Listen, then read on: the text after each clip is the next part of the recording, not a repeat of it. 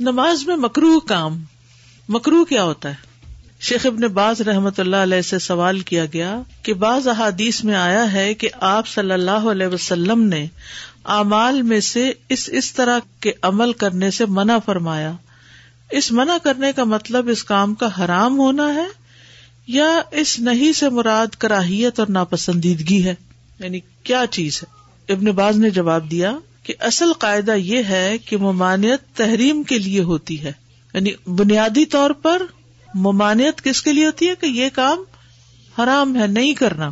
کیونکہ نبی صلی اللہ علیہ وسلم نے فرمایا، میں تمہیں جس چیز سے منع کر دوں، اس سے بچ جاؤ۔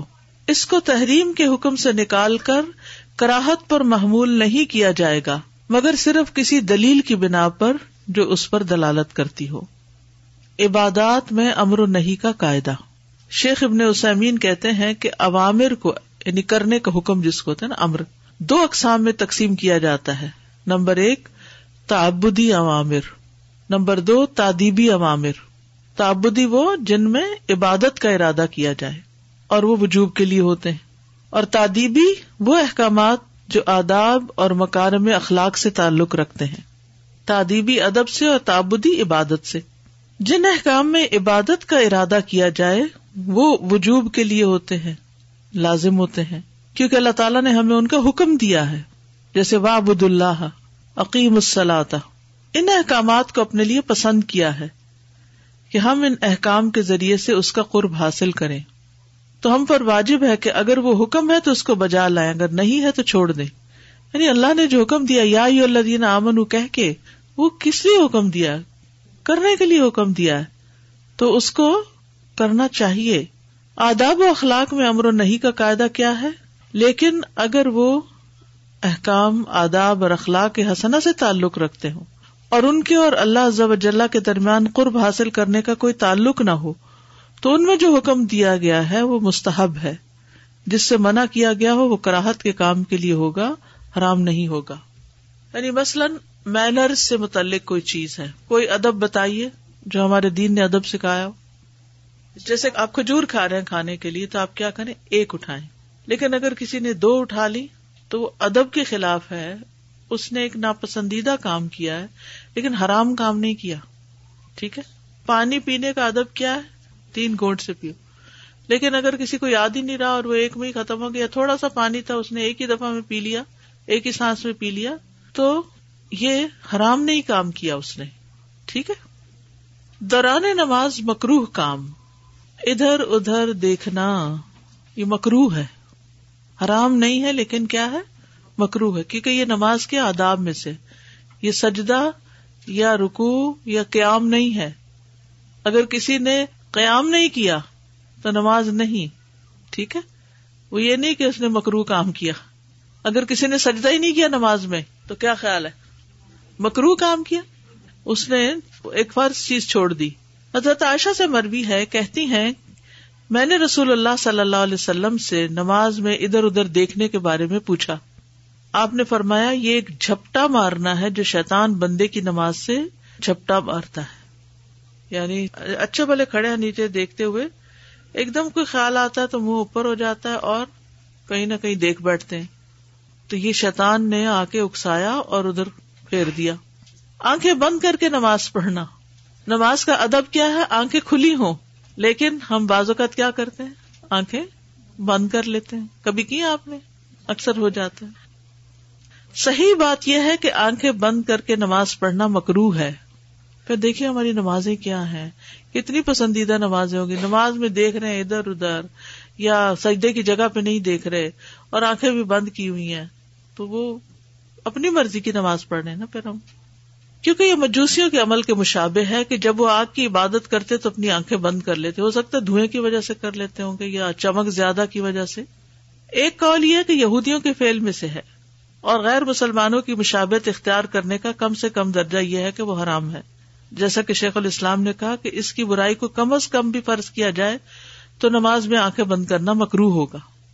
ہاں اگر کوئی ایسی وجہ ہو کہ آنکھیں کھلی رکھنے سے ارد و گرد کی چیزیں مشغول کر دیں تو نمازی اس وقت اس خرابی سے بچنے کے لیے آنکھیں بند کر سکتا ہے۔ جیسے مثلاً آپ ایسی جائے نماز پہ کھڑے ہوئے، جہاں شیر اور چیتے بننا شروع ہو گئے تصویروں میں، اس کے ڈیزائن میں، یا کوئی ڈانس کرتا ہوا نظر آ رہا ہے، تو پھر آپ سجدے کی طرف دیکھتے ہوئے آپ کیا کریں، اپنی نگاہیں جھکا لیں۔ جیسے کوئی بھی ناپسندیدہ چیز دیکھ کے انسان نگاہیں جھکا لیتا ہے یا بند کر لیتا ہے، تو وہ پھر اسی زمرے میں آئے گا۔ لیکن اصل اصول کیا ہے کہ آنکھیں کھلی ہوں نگاہیں سجدے کی جگہ پر ہوں۔ تو یہ ہے ایک مکرو کام۔ نمبر ایک، ادھر ادھر دیکھنا۔ نمبر دو، آنکھیں بند کر کے نماز پڑھنا۔ نمبر تین، قبلے کی جانب یا دائیں جانب تھوکنا۔ عبداللہ بن عمر سے روایت انہوں نے کہا کہ رسول اللہ صلی اللہ علیہ وسلم کو مسجد میں قبلے کی طرف دیوار پر بلغم نظر آیا۔ اس حال میں کہ آپ لوگوں کو نماز پڑھا رہے تھے۔ آپ صلی اللہ علیہ وسلم نے اسے خرش دیا۔ پھر نماز سے فارغ ہو کر فرمایا جب تم میں سے کوئی شخص نماز پڑھ رہا ہوتا ہے، تو اللہ اس کے چہرے کی طرف ہوتا ہے۔ لہٰذا کسی کو نماز کے دوران اپنے سامنے کی طرف نہیں تھوکنا چاہیے۔ یہ بھی مینرس کے خلاف ہے نا۔ پہلو پر ہاتھ رکھنا۔ پہلو کون سا جسے ہک نہیں کہتے ایسے۔ یہاں سائڈ۔ ابو حرار رضی اللہ عنہ نبی صلی اللہ علیہ وسلم سے روایت کرتے ہیں کہ آپ نے منع فرمایا کہ کوئی آدمی پہلو پر ہاتھ رکھے ہوئے نماز پڑھے۔ یہ بھی مینرس کے خلاف ہے۔ زیاد بن صبح حنفی کہتے ہیں کہ میں نے اپنے عمر کے پہلو میں کھڑے ہو کر نماز پڑھی، اس دوران میں نے اپنے ہاتھ اپنے پہلو کوک پر رکھ لیے۔ جب وہ نماز سے فارغ ہوئے تو فرمایا، یہ کیفیت نماز میں سلیب سے مشابے اس یعنی یوں رکھ لیں گے تو کیا ہو جائے گا؟ کراس بن جائے گی۔ اور رسول اللہ صلی اللہ علیہ وسلم اس سے منع کیا کرتے تھے۔ دوران نماز بائیں ہاتھ سے زمین پر سہارا لے کر بیٹھنا۔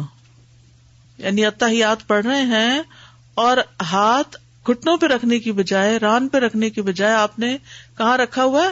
زمین پہ رکھ کے ٹیکا ہوا اور اس پہ بیٹھے ہوئے ابن عمر رضی اللہ عنہ نے ایک شخص کو دیکھا کہ وہ نماز میں بیٹھے ہوئے اپنے بائیں ہاتھ کا سہارا لیے ہوئے تھا یعنی زمین پہ ہاتھ رکھے ہوئے تھا۔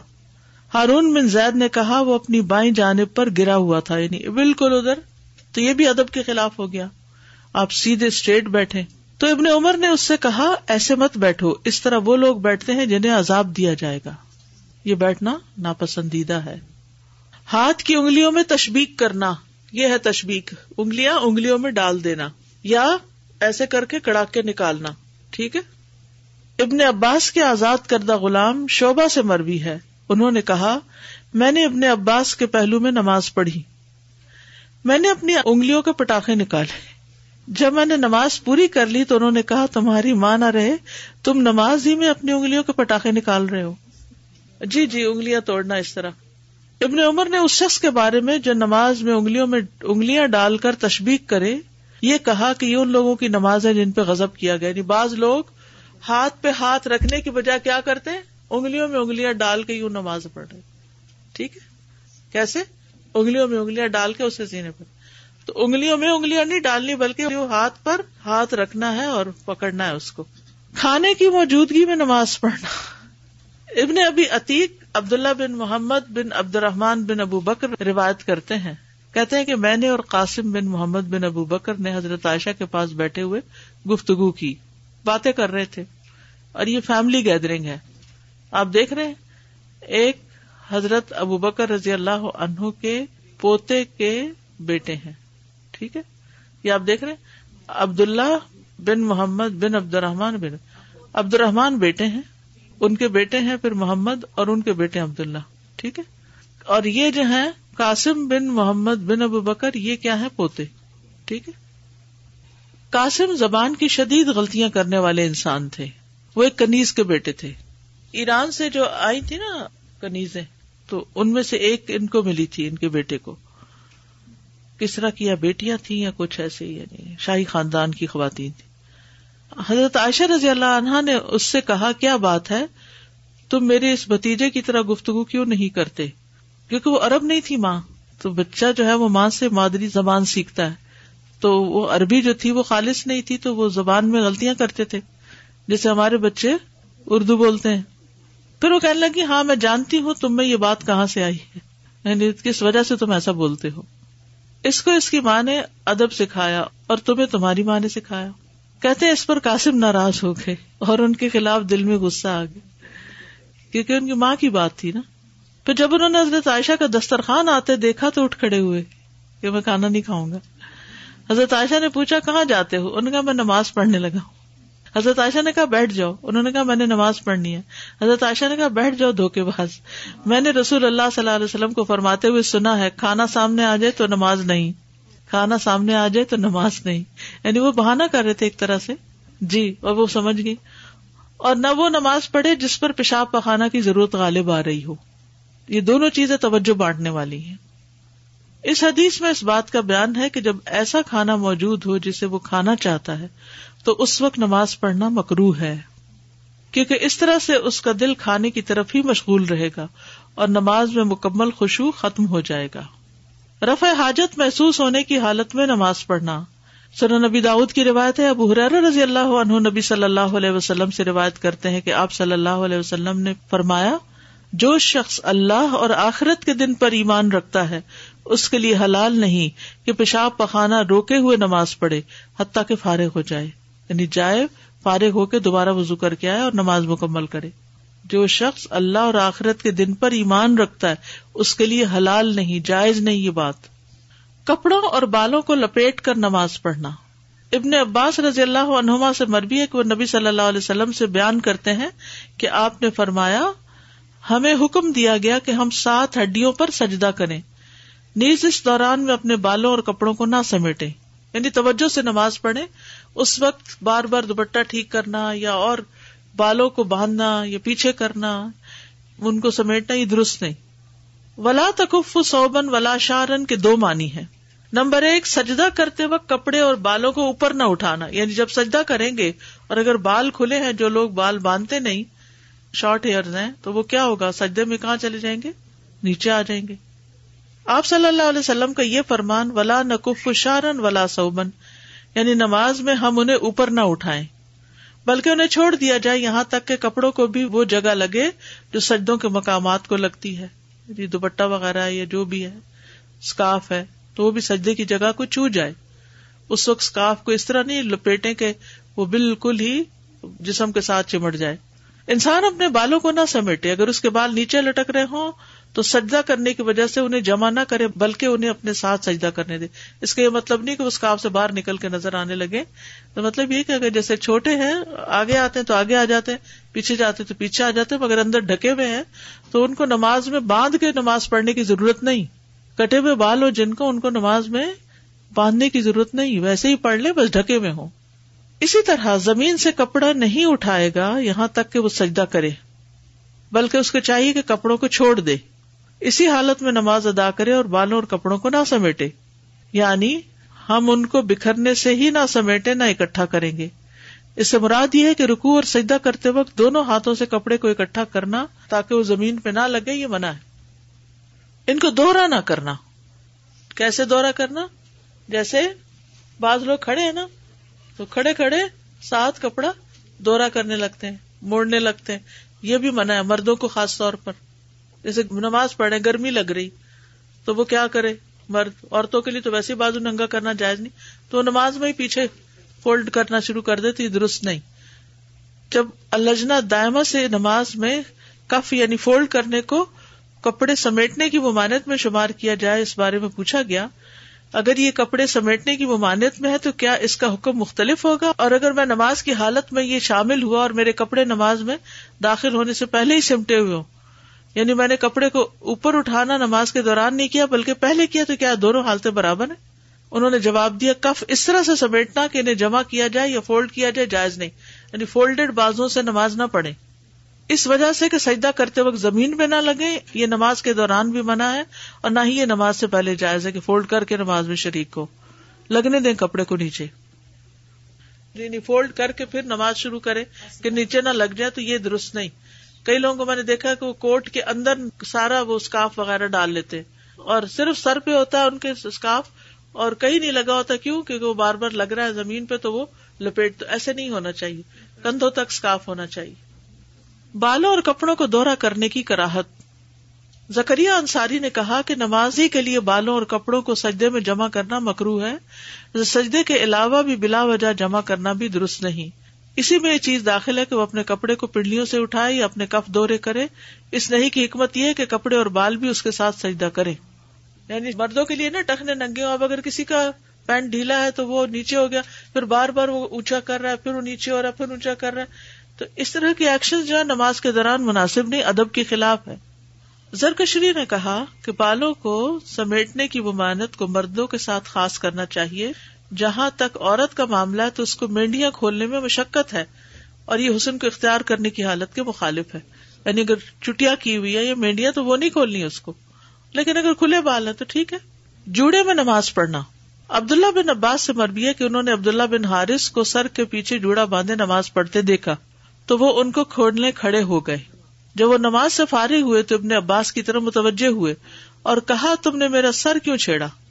تو ابن عباس نے فرمایا کیونکہ میں نے رسول اللہ صلی اللہ علیہ وسلم کو فرماتے ہوئے سنا، بالوں کا جوڑا بنا لینا اس کی مثال ایسے ہے جیسے کوئی نماز پڑھے اور اس کے ہاتھ پیچھے بندھے ہوئے ہوں۔ پیچھے کیسے بندھے ہوں گے؟ یعنی یوں کر کے نماز پڑھ رہا ہے۔ تو ایسے ہی بال بھی پیچھے باندھ کے ان کو جوڑا بنا لینا درست نہیں۔ سعید بن نبی سعید مقبوری اپنے والد سے بیان کرتے ہیں۔ انہوں نے نبی صلی اللہ علیہ وسلم کی آزاد کردہ غلام ابو رافے کو دیکھا۔ کہ وہ حسن بن علی کے پاس سے گزرے جبکہ وہ نماز پڑھ رہے تھے۔ اور انہوں نے اپنی گدی میں اپنے بالوں کی چوٹی گسا رکھی تھی۔ بالوں کی چوٹی جو تھی، وہ گدی میں کیسے گساتے ہیں؟ لپیٹ کے اس کے اندر ڈال دینا۔ بس ابو رافے نے ان کے بال کھول دیے۔ حسن نے غصے سے ان کی طرف دیکھا تو ابو رافے نے کہا، اپنی نماز پڑھیے اور ناراض مت ہوئیے۔ بلا شبہ میں نے رسول اللہ صلی اللہ علیہ وسلم سے سنا ہے کہ جوڑے کا یہ مقام شیطان کی بیٹھک ہے۔ یعنی بال اونچے کر کے باندھ لے انسان یا ایک جوڑا بنا کے، تو شیطان کے بیٹھنے کی جگہ ہے۔ ویسے بھی بہت متوجہ کرتا ہے نا انسان دوسرے کو۔ یعنی جس کے بال ایک سر ہو، پھر سر کے اوپر ایک اور چیز اونچی کر کے باندھی بھی ہو، تو خواہ مخواہ لوگ اس کی طرف متوجہ ہوتے ہیں۔ مرد کا چہرہ ڈھانپ کر نماز پڑھنا۔ ہو ابو حرارا سے روایت ہے، انہوں نے کہا، رسول اللہ صلی اللہ علیہ وسلم نے اس بات سے منع فرمایا کہ آدمی نماز کے دوران اپنا منہ ڈھانک لے۔ نقش و نگار میں کھو جانا۔ حضرت عائشہ سے مربی ہے کہ رسول اللہ صلی اللہ علیہ وسلم نے ایک دھاری دار منقش چادر میں نماز پڑھی۔ پھر فرمایا، مجھے اس کے نقش و نگار نے اپنی طرح متوجہ رکھا۔ اسے ابو جہم کے پاس لے جاؤ اور میرے لیے اس کی انبجانی چادر لے آؤ۔ یعنی جو بغیر نقش و نگار کے ہو۔ نفس سے باتیں کرنا، وسوسوں اور خیالوں میں رہنا۔ رسول اللہ صلی اللہ علیہ وسلم نے فرمایا، جب کوئی شخص نماز پڑھتا ہے، در حقیقت وہ اپنے رب تبارک و تعالیٰ سے مناجات کرتا ہے۔ چنانچہ اسے معلوم ہونا چاہیے کہ وہ اپنے رب سے کیا مناجات کرے کیا بات کہہ رہا ہے۔ یہ پتا ہونا چاہیے کہ کیا بول رہے ہو۔ تازہ یہ جو کہا گیا ہے کہ جوڑے میں نماز پڑھنے سے منع کیا گیا کیا یہ خواتین کے لیے بھی ہے یا خالی مرد حضرات کے لیے؟ مردوں کے لیے تو لازمی طور پر ہے لیکن خواتین کے لیے بھی پسندیدہ نہیں ہے۔ کیونکہ اس سے وہ جو ایک خوشو و خزو کی کیفیت ہے یہ ایک ہمبل نیس کی کیفیت ہے وہ نہیں آتی۔ اور اگر باندھے ہوئے بھی ہو نا بال تو نیچے کر لیں۔ اوپر اٹھا ہوا نہیں ہونا چاہیے۔ اوپر اٹھانے کی وہ مانت ہے۔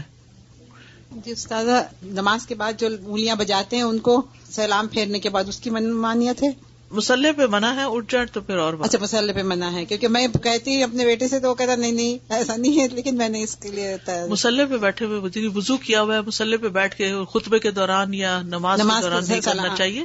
جب وہاں سے اٹھ گیا تو پھر نہیں ہاں نہیں سلام کے بعد ادب یہ سارے مینرز کے خلاف ہیں یہ سب بات۔ جی میں یہ پوچھنا چاہ رہی تھی کہ اگر جوڑا نہیں بندھا ہو صرف پیچھے بال کلپ لگا لیتے ہیں جیسے کوئی حرج نہیں۔ کوئی حرج نہیں کوئی حرج نہیں۔ جی بالکل۔ یعنی یہ وہ مینرز ہیں جو ہم عام طور پہ گھروں میں بچوں کو سکھاتے ہیں کہ بڑوں کے سامنے ایسا نہیں کرتے۔ تو پھر اللہ سبحان و تعالیٰ تو سب سے بڑے ہیں۔ جہاں اللہ اکبر کہہ کے ہم کھڑے ہوئے نماز میں تو پھر پھر کیسے وہ یہ سب کام کر سکتے ہیں؟ جوڑے کے بارے میں ہی سوال ہے اکثر گردن پہ جب بال چوٹی یا کچھ پھیلے ہوتے ہیں تو پرابلم ہوتی ہے۔ کلپ لگا لیں بہت اونچا نہ کریں نہیں اونچا مطلب یہاں پر جیسے میں نے ابھی بھی یہ یہاں پہ بنایا ہوا ہے۔ ادھر۔ تھوڑا سا نیچے؟ کر لیں جی۔ بلا ضرورت حرکت کرنا۔ شیخ ابن اسمین کہتے ہیں کہ نماز میں بلا ضرورت حرکت کرنا ناپسندیدہ کام ہے۔ اس کے باوجود اس کی پانچ اقسام ہے یعنی نماز میں حرکت کی پانچ اقسام ہے پہلی قسم حرکت واجبہ، ضروری حرکت۔ مثلا آپ ہاتھ اٹھاتے ہیں رکو میں جاتے ہیں، سجدہ کرتے ہیں، اس کے بغیر نمازی نہیں ہوتی۔ دوسری قسم کی حرکت حرکت محرمہ، حرام حرکت، جس سے نماز باطل ہو جاتی۔ تیسری قسم، حرکت مکروہ مکرو حرکت۔ چوتھی قسم، حرکت مستحبہ، مستحب حرکت۔ پانچویں قسم، حرکت مباح مباح حرکت، جائز حرکت۔ تو سب سے پہلی قسم ہے واجب حرکت کی، لازم۔ جہاں تک واجب حرکت کا تعلق ہے، تو اس سے مراد وہ حرکت ہے جس پر نماز کی صحت کا دار و مدار ہے۔ مثال کے طور پر وہ اپنے رومال میں نجاست دیکھتا ہے، تو اس کو ختم کرنے کے لیے اس کا حرکت کرنا ضروری ہے۔ اسی طرح وہ اپنا رومال اتار دے، اس کی وجہ یہ ہے کہ نبی صلی اللہ علیہ وسلم ایک دفعہ لوگوں کو نماز پڑھا رہے تھے۔ کہ آپ کے پاس جبریل علیہ السلام آئے۔ انہوں نے آپ کو بتایا کہ آپ کے جوتوں میں نجاست ہے۔ تو آپ نے نماز کے دوران ہی انہیں اتار دیا اور نماز جاری رکھی۔ تو یہ حرکت واجب ہے۔ مثلاً نمازی کو کوئی بتائے کہ اس کا رخ قبلہ کی طرف نہیں۔ تو اس کے لیے قبلہ رخ ہونے کے لیے حرکت کرنا واجب ہے۔ نمبر دو، حرام حرکت۔ جہاں تک حرام حرکت کا تعلق ہے تو وہ بلا ضرورت مسلسل بکثرت حرکت کرنا فجٹنگ کرنا، ہلتے جلتے رہنا، کیونکہ اس طرح کی حرکت نماز کو باطل کر دیتی ہے۔ اور جو چیز نماز کو باطل کرتی ہو، اس کا کرنا حلال نہیں، کیونکہ یہ اللہ کی آیات کا مذاق اڑانے کے برابر ہے۔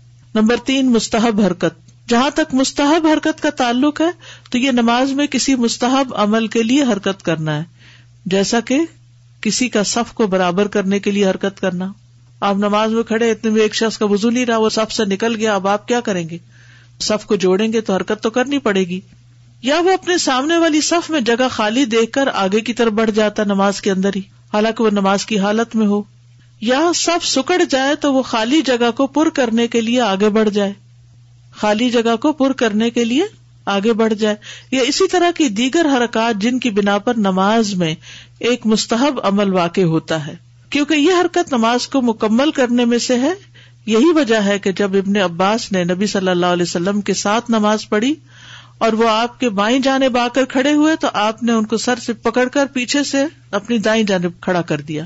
چوتھی ہے مباح حرکت۔ جہاں تک جائز یا مباح حرکت کا تعلق ہے، یہ ضرورت کے تحت کی جانے والی، تھوڑی یا مجبوری کے تحت کی جانے والی زیادہ حرکت ہے۔ جائز حرکت ضرورت کے تحت جو حرکت کی جاتی ہے، تھوڑی ہو یا مجبوری ہو تو زیادہ بھی ہو سکتی ہے۔ یعنی اس کی اجازت ہے۔ اس کی مثال نبی صلی اللہ علیہ وسلم کا وہ فیل ہے جب آپ نماز کی حالت میں ہی اماما بنت زینب کو اٹھائے ہوئے تھے، جو کہ رسول اللہ صلی اللہ علیہ وسلم کی بیٹی کی بیٹی تھی یعنی آپ کی نواسی تھی۔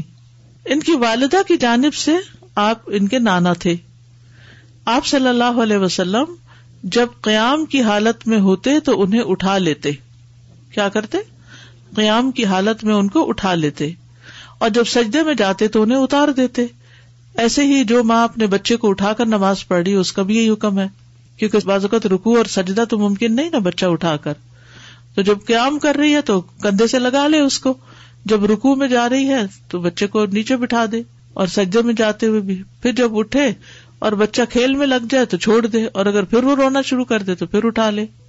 مجبوری کی بنا پر زیادہ حرکت کرنے کی مثال جنگ کی حالت میں نماز پڑھنا ہے۔ ٹھیک ہے؟ جیسے قرآن مجید میں آتا ہے حافظ الصلاواتی و سلاط الوسطی وقوم اللہ قانتین ف انخف تم فرجالن اور رقبانہ فضا امین تم فض کر اللہ کما علم کم معلوم تکون تالمون سب نمازوں کی حفاظت کرو اور درمیانی نماز کی بھی۔ اور اللہ کے لیے فرما بردار ہو کر کھڑے ہو جاؤ۔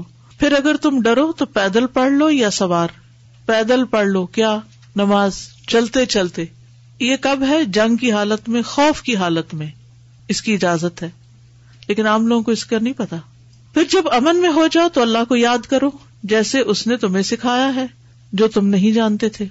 جو شخص نماز پڑھتے ہوئے چلتا پھرتا ہے اور کوئی شک نہیں، وہ بکثرت ایسا کرتا ہے۔ لیکن اگر یہ مجبوری کی وجہ سے ہو تو ایسا کرنا جائز ہے۔ اس طرح کرنے سے نماز باطل نہیں ہوتی۔ ٹھیک ہے؟ اب مثلاً آپ کا بچہ گر گیا نماز کی حالت میں، یا کوئی سخت قسم کی لڑائی شروع ہو گئی، یا کوئی ایسی چیز، تو قبلے کا رخ پھیرے بغیر اگر آپ دو چار قدم ادھر ہو کے اس کو پکڑ لیتے ہیں کھینچ لیتے ہیں، یا ان کو ہٹا دیتے ہیں، یا تھوڑا سا حرکت کر لیتے، تو کوئی حرج نہیں۔ مکرو حرکت۔ لیکن وہ حرکت جو ناپسندیدہ ہے، وہ ان اقسام کے علاوہ ہے اور نماز کے حوالے سے اس کو بیان کرنا مطلوب ہے۔ اس بنا پر جو لوگ نماز میں حرکت کرتے رہتے ہیں، ہم انہیں کہتے کہ تمہارا عمل مکرو ہے اور تمہاری نماز میں نقص پیدا کرنے والا ہے۔ ہر شخص نے مشاہدہ کیا ہوگا اور کسی ایسے آدمی کو دیکھا ہوگا جو اپنی گھڑی، قلم، رومال، ناک، داڑھی کے ساتھ کھیل رہا ہو یا اس طرح کا کوئی اور عمل کر رہا ہو۔ یہ سب کام مکرو قسم کی حرکت میں سے ہے ٹھیک ہے؟ اگر یہ کام بہت زیادہ اور مسلسل ہو، تو یہ حرکت حرام ہوگی اور نماز کو باطل کر دے گی۔ ٹھیک ہے؟ تو کتنی قسمیں ہیں؟ پانچ۔ نمبر ایک، واجب۔ وہ کون سی ہے؟ جو ضروری ہے۔ ایک تو یہ کہ جو ہمارے ارکان ہے نماز کے، ان کو ادا کرنے کی۔ دوسرے، اگر کوئی نجاست لگی ہے کپڑے میں یا کچھ ہو، تو اس کو کھرچنے کے لیے یا اس کو اتار کے ہٹانے کے لیے اگر کوئی حرکت کرنی پڑے۔ جیسے آپ کی جراب ہے یا کچھ۔ تو نماز میں نظر آئی اچانک اس کے اوپر کچھ لگا ہوا ہے، تو نماز کی حالت میں اس کو اتار دیں گے اور اس کے لیے ہاتھ ہلانا پڑے گا نا، خود سے تو نہیں اترے گی۔ حرام حرکت کیا ہے؟ بلا ضرورت مسلسل حرکت کرنا، ٹانگ ہلانا، ہاتھ ہلانا، بے وجہ بس کو جانا کبھی دوپٹہ ٹھیک کرتے رہنا، ٹھیک ہے؟ مستحب حرکت، صف کو جوڑنا اور خالی جگہ کے لیے آگے چل کے چلے جانا۔ مباح حرکت مجبوری کے تحت کی جانے والی حرکت، سخت ضرورت اور مجبوری۔ یعنی کچھ چیزیں ایسی ہوتی ہیں جو سلام پھیرنے تک ڈیلے کر سکتے ہیں، اور کچھ ایسی ہوتی ہیں کہ جو ڈیلے نہیں کی جا سکتی۔ اور خوف کی حالت میں، جنگ کی حالت میں چل پھر کے نماز پڑھ لینا۔ اور مکرو حرکت کون سی ہے؟ بلا وجہ۔ کبھی ایسے بیٹھ گئے، کبھی ویسے بیٹھ گئے۔ دوران نماز سجدے کی جگہ سے چیزوں کو ہٹانا۔ کبھی لوگ جا نماز کے بل ہٹانے لگتے ہیں۔ کبھی کچھ بچے نے پھینک دیا، اس کو ہٹایا تو وہ اب جو تو مجبوری ہے، وہ تو اور بات ہے۔ لیکن جیسے کچھ لوگ دونوں ہاتھوں سے سجدے کی جگہ کو سنوار رہے ہوتے ہیں، یہ درست نہیں۔ رسول اللہ صلی اللہ علیہ وسلم نے فرمایا، تم میں سے کوئی آدمی کنکریوں کو چھیڑنے سے اپنا ہاتھ روک کر رکھے، کیونکہ مسجد نبی میں پلستر نہیں کیا ہوا تھا۔ باریک باریک بجری بچھائی ہوئی تھی۔ تو وہ کھڑے ہونے سے، چلنے سے آگے پیچھے ہو جاتی ہے۔ تو اس کو سنوارنے اور برابر کرنے کی اجازت نہیں نماز میں۔ فرمایا کہ تم میں سے کوئی آدمی کنکریوں کو چھیڑنے سے اپنا ہاتھ روک کر رکھے، یہ اس کے حق میں ایسی سو اونٹنیوں سے بہتر ہے جن میں سب کی آنکھوں کی پتلیاں سیاہ ہوں یعنی قیمتی اونٹنیاں۔ اگر تم میں سے کسی پر شیطان غالب آ ہی جائے تو صرف ایک مرتبہ کر لے۔ یعنی وہ حرکت جو نماز باطل کر دیتی ہے، اس سے اتنا زیادہ اجتناب کرنا چاہیے۔ کیونکہ جتنی زیادہ ساکت، ساکن، سکون اور خوشبو والی نماز پڑھیں گے، اتنا اس کا اجر و ثواب بڑھتا چلا جائے گا۔ معقیب رضی اللہ عنہ کہتے ہیں، میں نے نماز میں کنکری ہٹانے کے سلسلے میں رسول اللہ صلی اللہ علیہ وسلم سے پوچھا، آپ نے فرمایا اگر ہٹائے بغیر کوئی چارہ نہ ہو تو ایک بار ہٹا لو۔ یعنی اسے کھیلو نہیں، لیکن کئی دفعہ ایسا ہوتا ہے نا، کوئی چیز آگے ایک دم آ کے گر جاتی۔ ہے اب اس کو ہٹانے کی ضرورت ہے تو ایک ہاتھ سے ہٹا دے بس۔ استاذہ میں نے ایک لیکچر میں سنا تھا کہ اگر سیل فون آپ کا بج رہا ہے اور آپ سمجھتے ہیں کہ دوسروں کی نماز خراب ہو رہی ہے تو آپ اس کو جی، بند کر سکتے بند کر سکتے بلکہ مستحب ہوگا کہ سب کو نجات دلائے ورنہ کئی لوگ جب فون کرتے ہیں نا اللہ کے بندے ایک دفعہ نہیں کرتے۔ یعنی ایک دفعہ اگر نہیں اٹھایا دوسری دفعہ پھر شروع کر دیں گے۔ پھر اور غصے اور زد میں آ کے تو جاری رکھیں گے اپنا عمل۔ تو اب اگر اگلا شخص نماز پڑھا اور کرنے والا سمجھ ہی نہیں پا رہا تو اس کو آف کر دینا چاہیے۔ مسجد میں جاتے ہی اپنے موبائل بند کر لینے چاہیے۔ کلاس میں ہوتے ہوئے بھی اور مجھے بھی کر کے آنا چاہیے۔ کبھی بھول بھی جاتا ہے۔ جی استاذہ رمضان میں نماز پڑھ رہے تھے ادھر میرے ساتھ ایک خاتون کھڑی تھی۔ وہ نماز کی حالت میں ان کا بچہ آ رہا تھا تو وہ اپنا پرس اٹھا کے اس کو کینڈی کھول کے دے رہی تھی۔ تھوڑی دیر بعد وہ پھر آئے پھر اسے فون نکال کے بیگ سے اس کو آن کر کے اس کو دیا۔ تو ایسا کرنے سے نفلی نماز میں ایسا ہو سکتا ہے۔ جب نماز بہت لمبی ہو، جیسے ترابی وغیرہ، فرض نماز میں ایسے کام نہیں کرنے چاہیے، لیکن نوافل میں ایسا ہو سکتا ہے ورنہ تو مائیں نفل پڑھ ہی نہیں سکتی۔ اس میں یہ نہیں کرنا چاہیے کہ دونوں ہاتھ کھول کے اور ڈھونڈ رہے ہیں اور کر رہے ہیں اور بالکل یوں لگے جیسے نماز میں ہے ہی نہیں، کوئی اور ہی کام کر رہے ہیں۔ تھوڑا بہت اگر ایک ہاتھ سے نکال کے آگے پیچھے کر کے دے دیا تو کوئی بات نہیں۔ توجہ اپنی نمازی کی طرف رکھی استاذہ یہ پھر جوڑے سے ریلیٹڈ سوال ہے کہ اگر سرکل کر کے بالوں کو کیچر لگا دیا جائے ادھر تو جیسے عموماً لمبے بال ہوتے ہیں ان کو سرکل کر کے اور پھر کیچر لگا دیا جائے ادھر تو درست ہوگا نماز میں چھوٹا کیچر لگائیں جو نمایاں نہ ہو۔ ٹھیک ہے۔ اٹھائے نہ اس کو۔ لیکن ان کا بالوں کا سرکل کر سرکل تو کر سکتے ہیں نیچے ہوں بس۔